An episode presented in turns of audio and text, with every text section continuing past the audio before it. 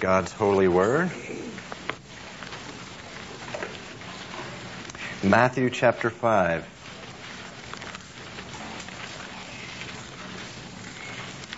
Verse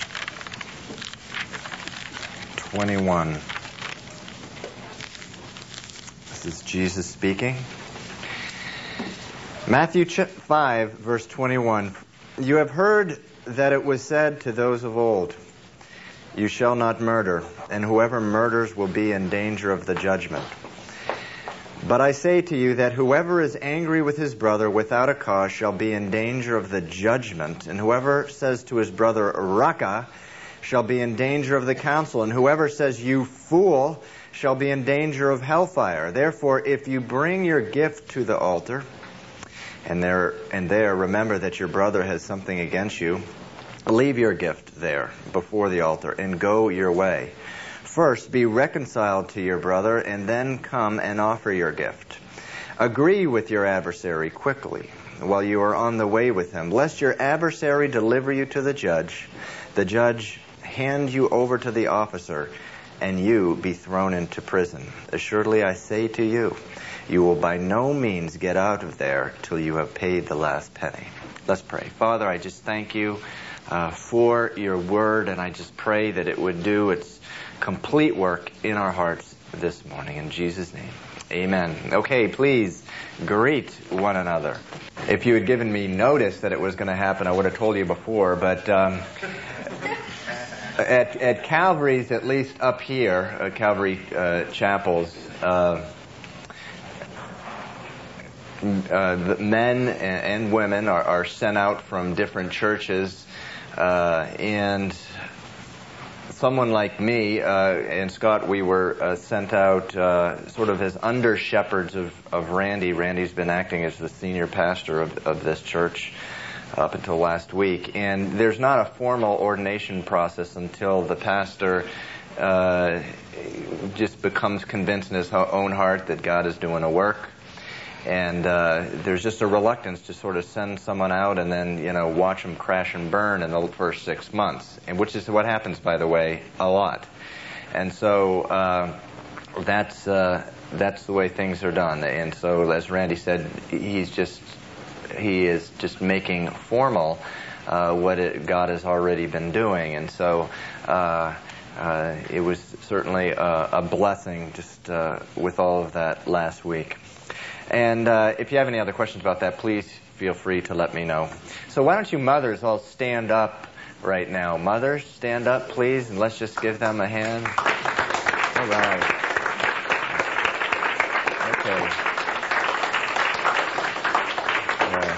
Okay. Uh, okay, you may be seated. You know, uh, my own mother is here today, and of course you don't really appreciate what mothers do for their kids until you have five of them yourself. Uh, and uh, uh, it's just amazing as you're sort of going through, uh, you know, when I first started doing diapers, yes, I am the modern man. I do many diapers, probably more than all of you guys combined in here. But, uh, um, uh, you know, you really start to appreciate, you start, you know, having flashbacks to when you were six months old, you know, your mother doing your diaper. And, and, and uh, Uh, and uh, you really begin to appreciate uh, what your mothers uh, have done. And I was reading an article about Ted Williams, the uh, greatest hitter who ever lived. He is known as Ted Williams. His mother was in the Salvation Army, and uh, she was never home. She was always out telling people about Jesus, and uh, and uh, he basically um, grew up on his own. His dad was a drunk, and uh, his mother in the Salvation Army. And uh, he grew up, uh, became an atheist early on in his life. And, you know, I've always said to just to myself, I, you know, I'd rather raise, you know, five children who wound up walking to the Lord than than bring or, or, or do evangelistic, evangelistic crusades, which, which bring millions to a profession of faith. I'd rather have that because that's what the Bible teaches. We're supposed to be faithful to what God puts right in front of in front of us and not step over it and do other things that, you know, we're going to get lots of pats on the back. And in the long run, more people are going to become really disciples of the Lord through that uh, than than you know all your uh, all our other sort of Um, ideas of things that we can do for God, just raising uh, uh, our own uh, children. And so uh, it is, as Scott said, such a uh, important ministry, and uh, uh, and it's, you know, although Hallmark probably probably made up the day, there's a conspiracy with, you know, all those Mother's Day cards uh, with Hallmark is. Uh, in the government conspiring together to have these holidays, so lots of cards are sold. But uh, still, it is, it's a good opportunity to honor um, our mothers. So uh, in any event, we're going through Matthew, the Sermon on the Mount, and uh, we ended our last lesson a couple weeks ago uh, with this verse, verse twenty, Jesus speaking, "For I say to you that unless your righteousness exceeds the righteousness of the scribes and Pharisees, you will by no means enter the kingdom of heaven." And we learned when we were uh, going over that verse that everything that precedes it and everything that follows Um, really needs to be viewed in the light of that one verse. Um, Jesus is is basically saying here uh, that, uh, again, unless your righteousness exceeds the righteousness of the Pharisees, which, by the way, was perfect. I mean, when Paul was describing himself as um, as a Pharisee, he said, as a Pharisee, I, I lived a perfectly righteous life. Um And and so uh, what Jesus does is is after this this verse, he goes on uh, to uh, describe a standard uh, of righteousness that exceeds the righteousness of the Pharisees, and it's a standard that is the most pure, the most high, the most unattainable standard of perfection of behavior that anyone has ever uh, described. Uh, and, but Jesus says that unless you get to this standard that I'm describing here, you will by no means enter the kingdom of heaven. And uh, he says, uh, he gives uh, uh, these examples, Matthew five twenty-two, "If you're angry at uh, a brother or sister, you are guilty of murder." Matthew five twenty-eight, "If you looked look at another with lust, you are guilty guilty of adultery," just looking at them. In uh, Matthew five thirty-nine, "If an evil person uh, slaps you in one cheek, you you have to give them another." Matthew five forty, "If someone sues you, you need to just give them what they're asking for." Matthew five forty-one, "If someone forces you to walk a mile, go with them too." Matthew five forty-four, "Love your enemies, bless those who curse you, do good to those who hate you, pray for those who spitefully use you and persecute you." So people listening to this, as we discussed a couple weeks ago, no doubt were thinking to themselves, what, does this guy want me to be perfect? To which Jesus says in Matthew five forty-eight, "Therefore you shall be perfect, just as your Father in heaven is perfect." So he is setting a standard of righteousness that is so high, so complete, so unattainable. There are only two reactions. One is that you just, you know, you give up and and you just walk away. That's one reaction. The other reaction is is that you run to him. that you run to him and you cry out to him, "Jesus, only you are perfect, uh, only you are holy. I am a man, I am a woman of unclean lips. I live amongst a people who are uh, unclean. Uh, make me clean, make me whole, make me like you, Lord." And he will do just that. That's what why Jesus says, sort of after he gets through this sermon a little later on, he says, "Come to me and I will give you rest." So Jesus said in Matthew five seventeen, he said, "I came not to destroy the law, but to fulfill it." Now, it's critical that we understand that not only does he fulfill the letter of law, he he he fulfills the spirit of the law, which which which is what he's introducing uh, in this sermon. In other words, Matthew five twenty-two, whoever's angry at a brother or sister, they are guilty of murder. Jesus Christ, you know, sometimes we forget about this without really thinking about the specifics. Jesus Christ never once in his life was angry without cause, you know, as because at another brother or sister, which really in in the Greek here just means really anyone else is is really what it's referring to. Matthew five twenty-eight, whoever lusts at a woman is guilty of adultery. Never once did Jesus look at a woman, not even a wistful glance, with lust.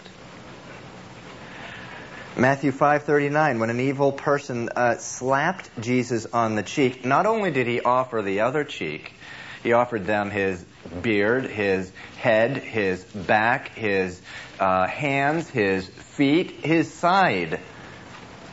Jesus fulfilled every bit of it. How about Matthew five forty? If someone sues you, give them what you want. Well, Jesus fulfilled that when the authorities brought a case against him. He gave them what they wanted, crucifixion, even though their case was based entirely on lies and false accusations. Matthew five forty-one, whoever compels you to go one mile, go with him two. When Jesus was forced to carry the cross to Golgotha, he not only carried his own burden, he carried the burden of the sin of the world. Matthew five forty-four, love your enemies, bless those who curse you, do good to those who hate you, pray for those who spitefully use you and persecute you. When Jesus was on the cross, it says in Matthew twenty-seven that when, when they passed by him, they blasphemed him. They wagged their heads. And they said, uh, he saved others, but he can't save himself. If he is the king of Israel, let him come down from the cross.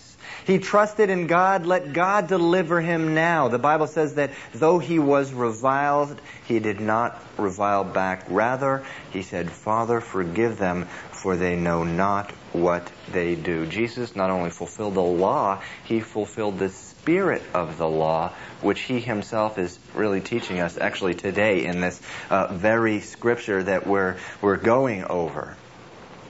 Brothers and sisters, if you are exasperated when you read this most famous of Jesus' sermons about murder, adultery, and the need to have the purest heart before God, Jesus has fulfilled all of it for you. The Bible says that by the, the Holy Spirit, which the Bible says the Holy Spirit is, is given to you who are born again as a deposit guaranteeing what to come. That is what the Bible says. By the power of the Holy Spirit, He will He will uh, give birth and manifest that same life in you. So anyway, verses twenty-one and twenty-two says, "You have heard that it was said of old, you shall not murder." Now remember, he's describing a righteousness that is exceeds the righteousness of the Pharisees. You have heard that it was said of those of old, you shall not murder, and whoever murders will be in danger of the judgment. But I say to you that whoever is angry with his brother without a cause shall be in danger of the judgment. Whoever says to his brother, Raca, shall be in danger of the council. But whoever says, you fool, shall be in danger of hellfire. Now, more times than I can count over the last sixteen or seventeen years, I've, I've asked... Uh, people the following question. If you died and you stood before God and he asked you, why should I let you into my heaven? What would you say? And every once in a while someone says, well, I, I've never killed anyone. I've never, I've never killed anyone. And, you know, I wonder if they were really honest with themselves. I mean, if they were really, really, really honest with themselves. Whether they would still give that answer. I wonder if someone asked them, was it really because you were afraid of the consequences that you didn't kill someone? Was it because you didn't have the guts? Was it because you didn't have the courage? I remember when I was in high school, or I was still in school actually, and um, I'd have a final exam and I was up, you know, one a.m. the night before or whatever, and it started dawning on me that I had underestimated the time I was supposed to study by about one hundred hours. And I would start, you know, to just sweat, you know, cold sweats like dripping on the page, and and I just start to panic, and this like cool, goopy feeling coming over my body, and you know, these these thoughts used to come into my head. Man, if if if the professor drops dead, maybe maybe this exam will never come about. And and you know, when you think of it, what an ugly thought. I mean, a professor made in the image of God, and here I am wishing their death. I don't know if, if any of you ever had a um, a bully in your neighborhood. If any of you were picked on by a bully, how many of you were picked on by a bully? How many of you were the bully? Oh, there, there we have one here. I'm going to talk about people like you later, Amy. Um, When I was a small kid, there was a guy in my neighborhood. I'll call him Billy Snow, just in case the guy happens to be here and I don't recognize him. Billy Snow, he was about five years older than me. He was the quintessential bully.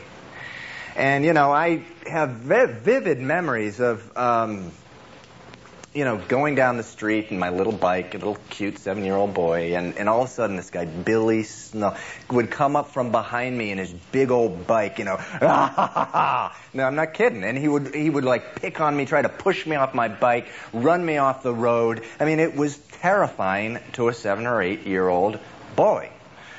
And, uh, And, uh, you know, this, this monster bike would be casting a shadow over me, and, and, and I'd just uh, sort of shrivel up. And, and, you know, if guy bullies weren't enough, um, I also had girl bullies in my life. I remember when I was nine, a, a neighbor who was a, a, a girl about five years older than me, I remember she picked me up by my hair. Now, when you're a nine-year-old boy, let me tell you, getting beaten up by a boy bully is one thing, but getting beaten up by a girl bully, I mean, I'm telling you, it's just, it's just our carnal nature, okay? Uh, us guys, I mean, getting beaten up by a girl, it was the worst thing. And, you know, you'd go home and you're thinking of this bully and you're just seething with hatred and fantasizing about, you know, being in a torture chamber and you're the torturer, you know, and you're picking out their hair by one by one or their fingernails or something. And, and And, you know, and this is really, this is murder in our heart that's really, uh, we sort of in our gene pool. Uh, you know, as we're growing up, these kind of, uh, of thoughts, uh, you know, start developing. And, you know, adults aren't much different. It gets a little bit more subtle, but, you know, an adult, uh, there may be someone in your life and, you know, they, they sort of treat you like their own personal bellboy, you know. Ever met one of those people? And they're, they're just seem to be so much more beautiful than you, and they have so many more friends, and I don't know, they're married and you're not, they're having kids or, and you're not, or, or, or they, or, or it could be that they don't have kids and you do, or, I mean, or you, they have a, a job, a, a much better one, and they're getting promoted and they're riding around a nice car, they're in a nice house, and of course they let you know how much Uh, better they are every time they see you. Or, you know, it could be someone who's just insulted you. I mean, really in the most penetrating way in front of others. Or uh, they spread just vicious rumors about you, or took credit for something you did, or ignored you, or betrayed you, or, or stole a friendship from you. That's one of the most, the, the most painful things, is to have a friendship stolen from you. Or someone who has broken promises. You've invested your life in that person because of the promises they made, and then they broke the promises. Or you're fired from your job. I remember, uh, this can be one of the worst things. The first job I ever had, I was um, a dishwasher. I was fourteen years old. I'd been there uh, at this job for at a restaurant. And I'd been at this job for about three months, and the manager decides to, I was in Florida at the time, he decides to take off to New Jersey with one of the waitresses, and he said he was going to be gone for one week. And he was gone for six. And by the time he came back, this restaurant was in shambles. I mean, it, it, it had been operating for six weeks without a manager. And so this guy comes back, and he decides to clean house. What does he do? He fires the dishwasher. Me. I mean, that was going to, you know, clear up all all his problems. And, uh, you know, did that just make me mad? Or, uh, or you know, you may have had a parent who has betrayed you or, or spent years belittling you or yelling at you or ignoring you. And, and a bitter root grows up in your heart. And, and it's a it's a despising, and, and you know, you've uh, fantasized about their undoing in your heart. And, and, you know, maybe it's not their death, maybe it is, but, you know, in a hundred ways you've thought about their undoing. Jesus says you're murdering them in your heart. When Cain murdered Abel, the murder didn't begin when he began to plunge that dagger or whatever weapon he used, maybe it was his hands, uh, you know, into, into Abel. It began much earlier. Genesis four says that Abel offered to the Lord the firstborn of his flock and its fat, meaning it was the best that he had.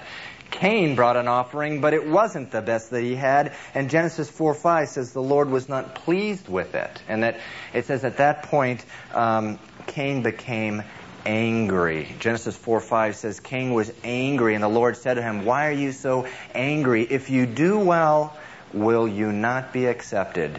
But if you do not do well, sin lies at the door, and its desire is for you." Then Cain went out and killed his brother. Now, Cain's murder of Abel began as soon as those seeds of anger crept into his heart. The ultimate expression of anger, the ultimate desire of anger, uh, it, it's like a seed of murder is what anger is. That's, that's the Bible speaking, not me. You know, road rage, you know, th- that's what, you know, you wake up in the morning and, you know, you've never hurt anyone in your life. You've never even hurt a flea. But someone like swerves in front of you on the highway and, you know, after a while, you, you know, you start, you know, banging your, uh, you know, shaking your fist at them, and, you know, they're yelling back, and pretty soon, you know, you're taking out a gun and shooting at them. And, you know, and all of a sudden, you know, your neighbors are being quoted in the local news. "Well, he was such a nice guy. I never would have imagined." And, and you know, it's all that anger.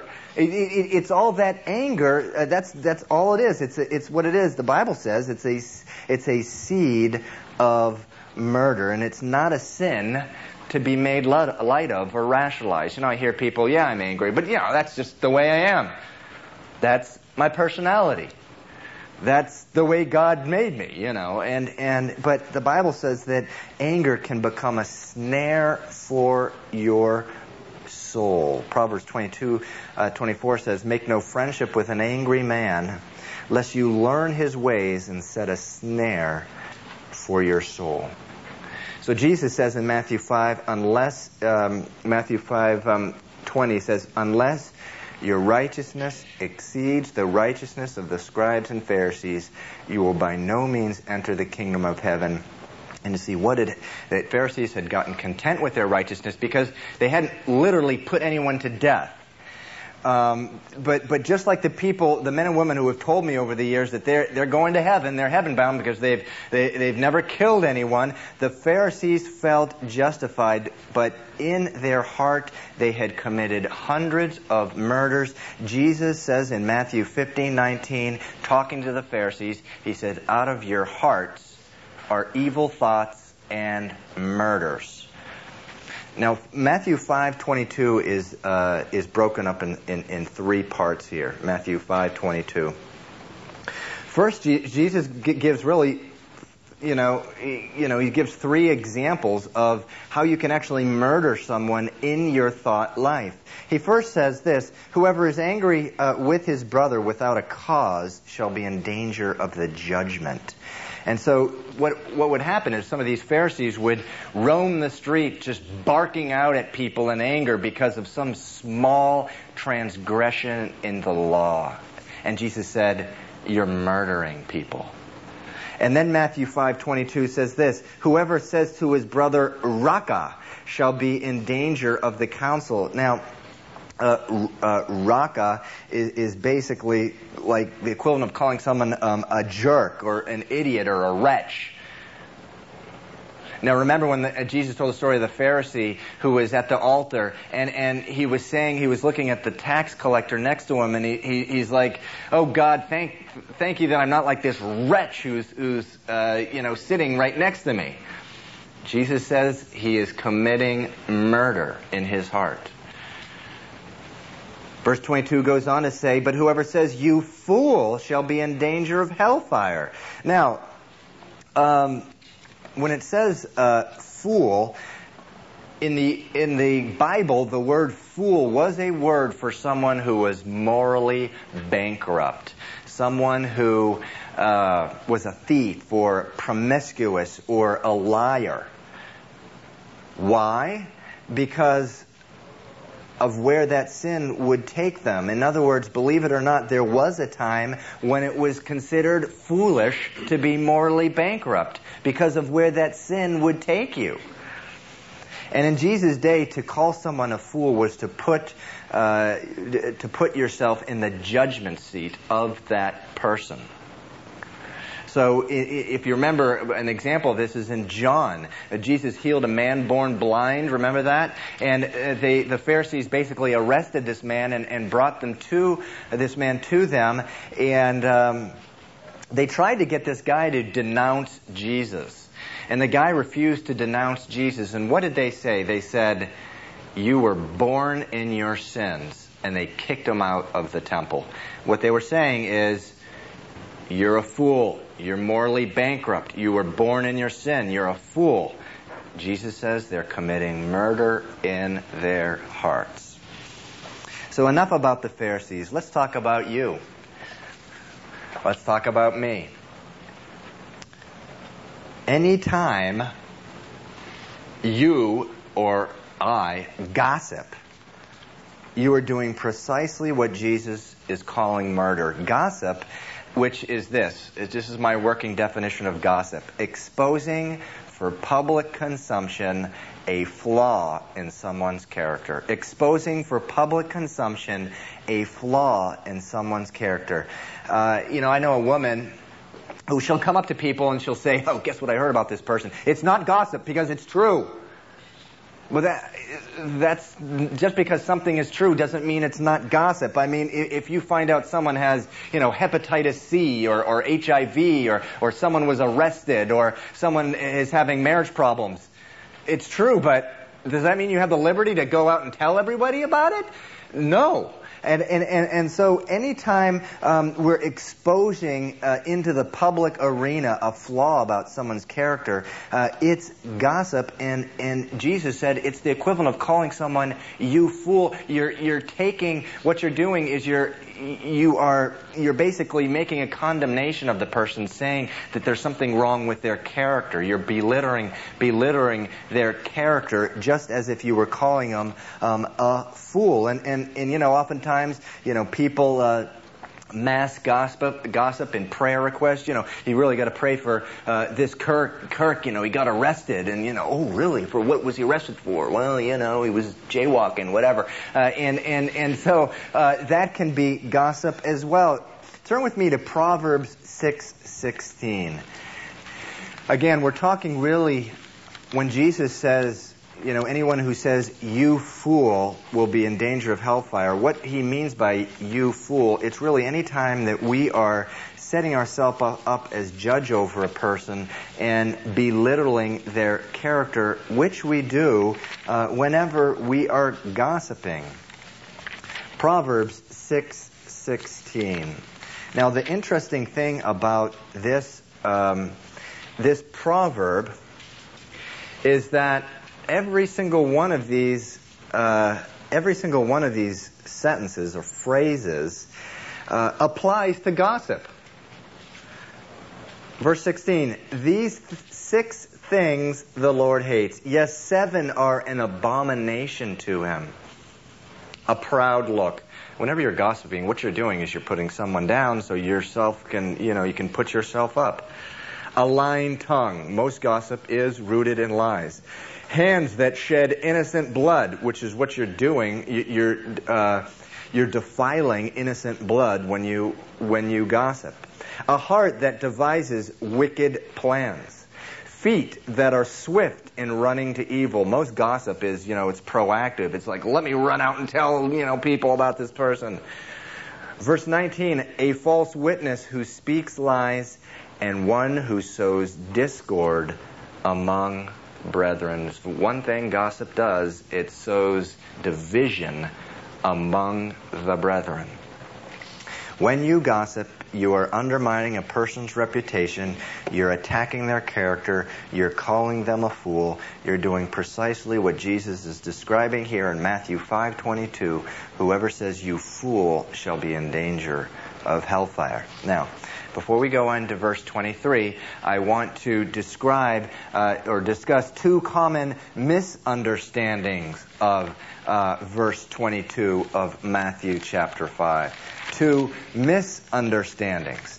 Many people will read this verse, which says, whoever is angry with his brother without a cause shall be in danger of judgment. Whoever says to his brother, Raca, shall be in danger of the council. Whoever says, you fool, shall be in danger of hellfire. Many people read that, and they do exactly what Jesus is instructing them not to do. Now, what do I mean by that?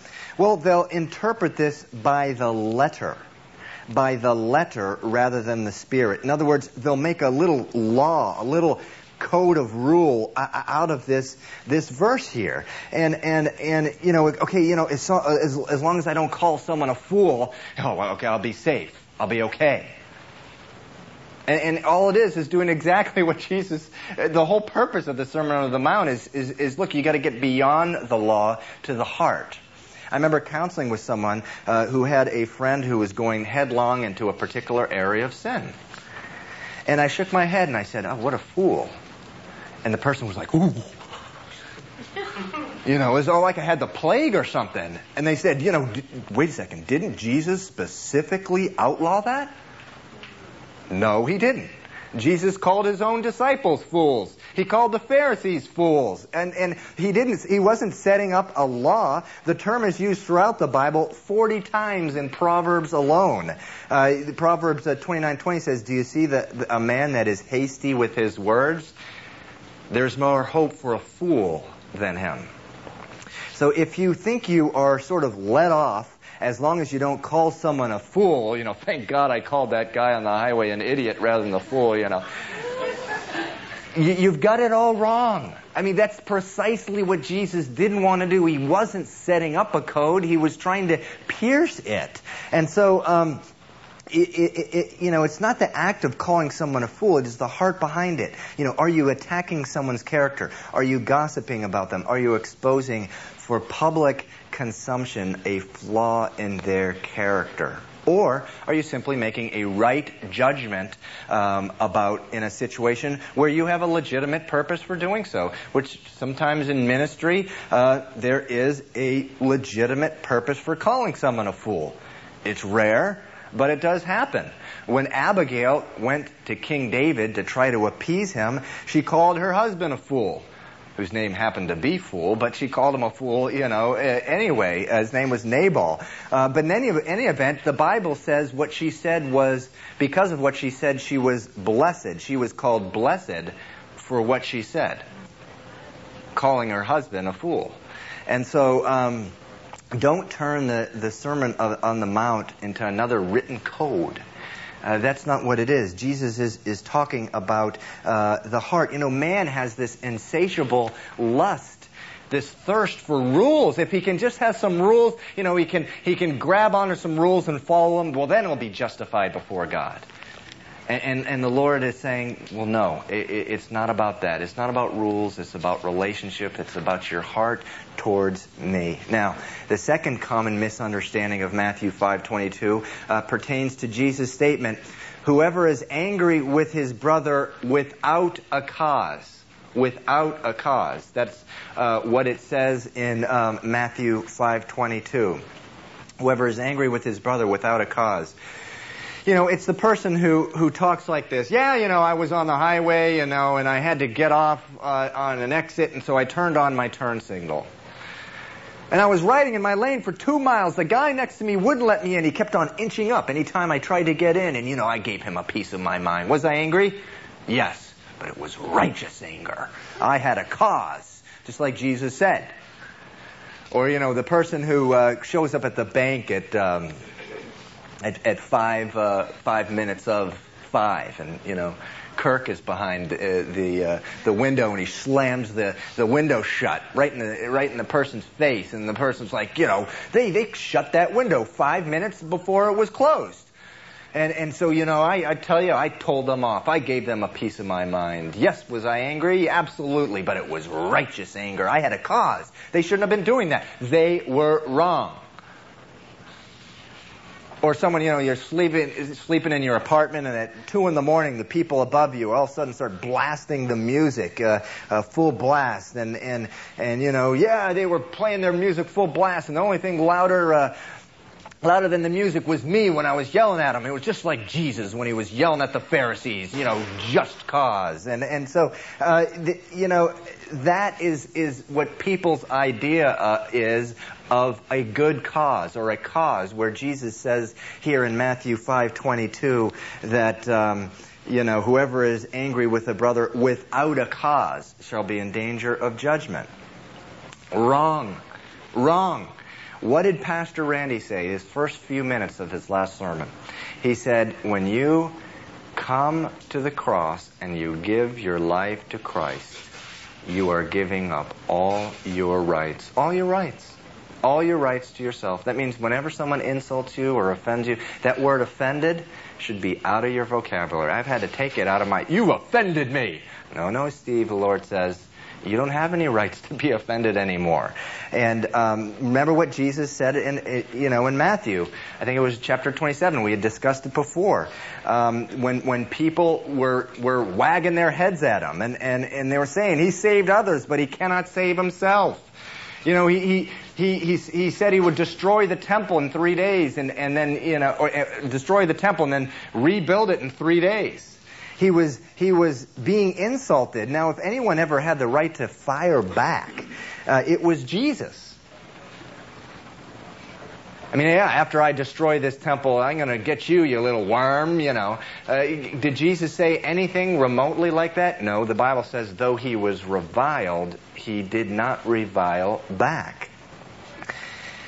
Jesus was never, never became a- angry because of an insult or injury to him personally. So, you know, when Jesus says in, in Matthew five twenty-two, whoever is angry without a cause, what, what is a good cause? What is a cause? Well, you know, Jesus, as he was going through the temple, you know, with a, with a whip in his hand, turning over money changers' tables, why was that just anger? There's two things. One, because of the people were ripping off the sheep. In other words, the, the, the children of Israel, these people who were who were coming in uh, to worship God, and because they were defiling the temple. And so, and it was the same thing when he was angry with the Pharisees. It was it was it was because it, it, whenever he got angry, it was just anger because of what they were doing to God or to to his sheep. It was never what they were doing to him. So, what are the two misunderstandings of verse twenty-two? It's taking the verse two literally and turning it into a written code and using it as justic- justification for our own fleshy anger.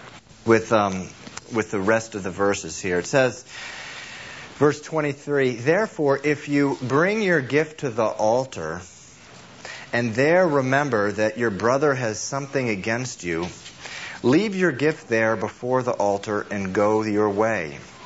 First be reconciled to your brother, and then come and offer your gift. Agree with your adversary quickly while you are on the way with him, lest your adversary deliver you to the judge, the judge hand you over to the officer, and you be thrown into prison. Assuredly, I say to you, you will by no means get out of there till you have paid the last penny. Now, verse twenty-three begins with, therefore. Therefore, meaning what was said before is connected with what is said after.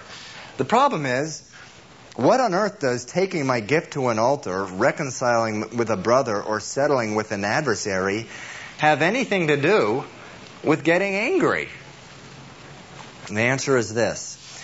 Jesus is saying that when you insist on not reconciling with someone, when you insist on holding back an apology, when you in, refuse to take that first step to bring peace to a relationship, once again, you're committing murder in your heart. That's, yeah, it's Jesus' standard of righteousness. It's the highest, most impossible standard that anyone has ever described, but it's the righteousness of Christ. He is saying, don't come worshiping me, pretending nothing is wrong when there is. And so, um, uh, in the very last verse, it says, agree, uh, rather, cha- uh, verses twenty-five and twenty-six, it says, agree with your adversary quickly while you are on the way with him, lest your adversary deliver you to the judge. Now listen carefully. What does this have to do with anger and calling someone a fool or Raca? The judge is God. The judge is God. And God is saying, what about that argument that you're in with that other person? What about that conflict? What what what about that enmity between you and your brother or you and your sister? What about that bitterness in your heart? You haven't dealt with it. You need to settle it. You need to settle it quick, lest you step into eternity with unresolved bitterness. That's why he's saying, agree with your adversary quickly. And notice the urgency of it. He's saying, you know, if you bring your gift to the altar, just drop it there and, and, and go. And, and, and he's also saying, um, you know, agree with your adversary quickly. Uh, Oswald Chambers has a great commentary on this verse. He says um, of, of this verse, uh, verse twenty-five, agree with your adversary quickly. Uh, this is what Oswald Chambers says. He says, do what you know you must do now and do it quickly. If you do not, the inevitable process will begin to work and you will have to pay to the last penny in pain and agony and distress. One of the most damaging things you can do is putting off an apology, putting off reconciliation. Because let me tell you, the more time goes by, the more, the the harder the heart gets. And I'm not talking about your heart. That gets hard too. But the heart of the person you're going to apologize to will get harder and harder. And if you wait long enough, you, you may find yourself getting that to them and it's too late. They're, they're beyond penetration. They're, they've lost any soft part in their heart for you, and, and there's a wall there that you can't get behind. That's why Jesus said, agree with your adversary quickly. If you bring your gift to the altar and there remember your, your brother has something against you, leave your gift there. There's such an urgency to that. You know, human beings are, are such delicate, fragile creatures. We, we try to act all strong and powerful, but but inside we're very fragile, delicate creatures, and so um, we need to understand that if someone has an off- offense against us, we need to uh, go to them uh, quickly. So, what um, Jesus is really saying here, again, he's describing a righteousness that exceeds the righteousness of the scribes. And he, he wants to take every bit of anger out of your out of your life, every single bit of it. And, and there are at least two reasons. One is because it's, anger is the seed of murder. But most of all, and everything always gets back to this, is that it gets in between he and you. It gets in between you and him. And that is what, and that is what, you know, you see in verses twenty-three and twenty-four. God is saying, I want to have fellowship. I want to have fellowship with you. I want to get close with you. But you're, there's disobedience in your heart. There's, and, and you need to, you need to go deal with it. Then come back uh, to me. Christianity is about relationship.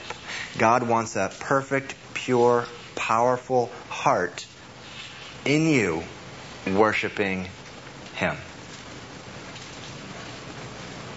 Okay, let's close in prayer. Father, we just thank you that everything that you uh, you have told us through your word, through your Son, through the Holy Spirit, it's it's done to draw us to you, Lord. It's done to to make us one with you. It's it, it's done to so there's no division between us and you, Lord. And Lord, I just pray for each person in here that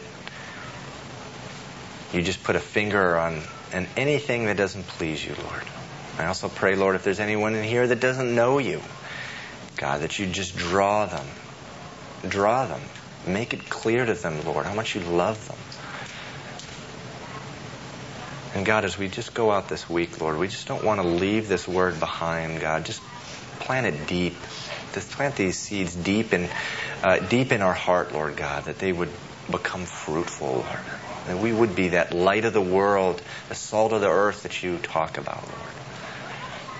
And God, we, we love you and we need you. In Jesus' name. Amen. Okay. If anyone needs prayer, please come up. God bless you.